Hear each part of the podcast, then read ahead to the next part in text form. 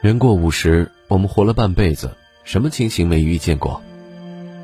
需要帮助的时候，有人让你心凉过；付出信任的时候，有人让你心寒过；全力以赴的时候，有人让你失望过。人呢，到了五十岁，我们都会把家庭和责任放在第一位，绝对不会帮女人这三种忙。第一，涉及金钱不帮。有些女人仗着自己的柔弱，总是和关系不近的男人套近乎。眼泪滴几下，诉说自己的不容易，男人就会对她伸出援手。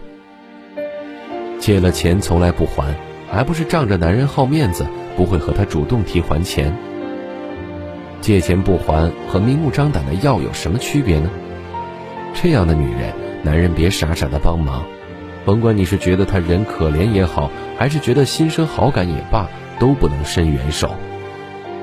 如若想要帮助，和自己的妻子商量好，打好借条，否则一切免谈。男人有自己的标准，千万不要随便给女人转账，因为帮助了别人，让自己的家人受委屈。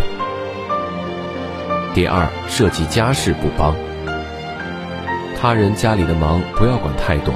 我们没有管太多的立场，尤其是异性之间，你管他人的家事，其实已经涉及越界。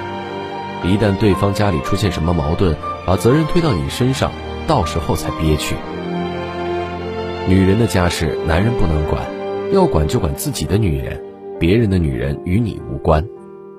毕竟你不是对方的谁，我们也难以体会对方经历的种种。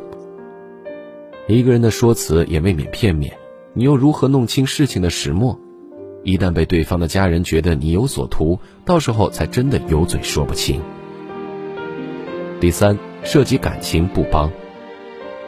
五十岁的男人，不要听谁倾诉他的委屈了，有时间多心疼自己的妻子。你的安慰给对方能带来什么呢？不在身边没有温暖，若在身边就是越界。谁也不能掺和对方感情的事儿。我们更没有立场掺和，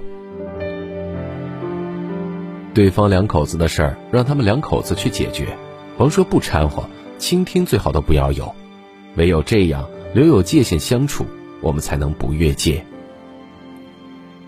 别帮对方的情事，还有一个更重要的原因，就是造成他人的误会，到时候就不是一个家庭有感情的矛盾，而是两个家庭。人呢？有自己的分寸交往，才不至于行差踏错；有自己的底线处事，才不至于招惹麻烦。人过五十，不管闲事儿，多花心思经营好自己的家庭，才能幸福无忧。